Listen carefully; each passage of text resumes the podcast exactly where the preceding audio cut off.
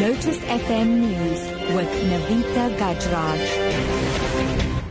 Six o'clock, good morning. The R28 between Gauteng's West Rand and Vereeniging was reopened last night after a crash in which 19 people were killed yesterday. Eight women, six men and five boys lost their lives when a minibus taxi lost control and collided with a truck before bursting into flames.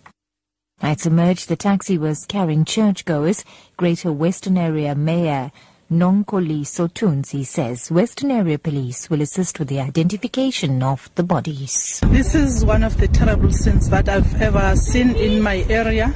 As the municipality, we want to convey our condolences to the family, even though I know that they may not be aware at the moment.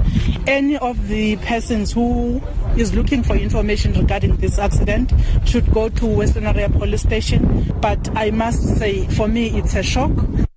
Meanwhile, in the Western Cape, at least 13 people died in separate incidents on the province's roads this weekend. Here's Provincial Traffic Chief Kenny Africa with the details. Out of the 13, seven was pedestrians, four passengers and two drivers. Early this morning in George, between George and Pacaltsdorp, uh, two vehicles was involved in this accident and uh, one female passenger died in the one vehicle and the driver of the other vehicle was arrested for drunken driving.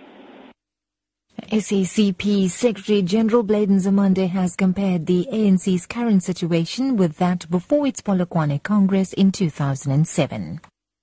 Current President Jacob Zuma ousted former President Thabo Mbeki as ruling party's leader at that Congress. Nzimande was addressing hundreds of SACP members at the party's Red October provincial rally at eMalahleni in Mpumalanga. Now, he's called on ANC members to avoid factionalism in their next leadership transition.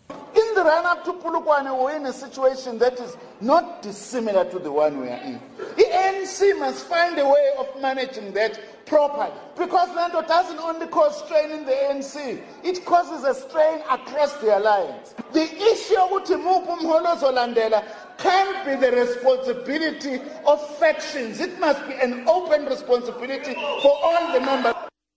International news now, at least 100 people have been arrested in Paris after demonstrators clashed with police during climate change protests. The United Nations Climate Change Summit starts in the French capital. Now, demonstrations have been taking place around the world to demand government action to halt the speed of climate change. Here's the BBC's Tom Ofesi with the details. A small group of activists threw bottles at the police forces in the Place de la République in central Paris, who responded with tear gas. They were apparently demonstrating demonstrating against the state of emergency in place since the November 13 attacks and under which public gatherings and marches are forbidden. Thousands of people earlier formed a peaceful human chain through the city and shoes were placed in the square where the scuffle broke out to reconstruct the march that was cancelled over security fears. And wrapping up, Pope Francis has again preached peace and reconciliation while celebrating Mass in the main cathedral of the Central African Republic capital, Bangui. Now, the pontiff was protected by the heaviest security ever since on his trips as thousands of French and UN troops patrolled the city. Bangui has uh, seen a surge in clashes that have left at least 100 people dead since late September, partly caused by Christian-Muslim rivalry. Pope Francis will today visit a mosque. Imam Omar Layama is the head of the Islamic community in the CAR. Pray for us a lot, for the reconciliation of our hearts, the hearts of all Central Africans. Pope Francis pleads for us with the international community so that the texts that have been adopted to resolve the problem in the Central African Republic are actually respected to the letter. That's the news at 6, your top story this hour. The R28 between Gauteng's West Rand and Vereeniging was reopened last night after a crash in which 19 people were killed yesterday.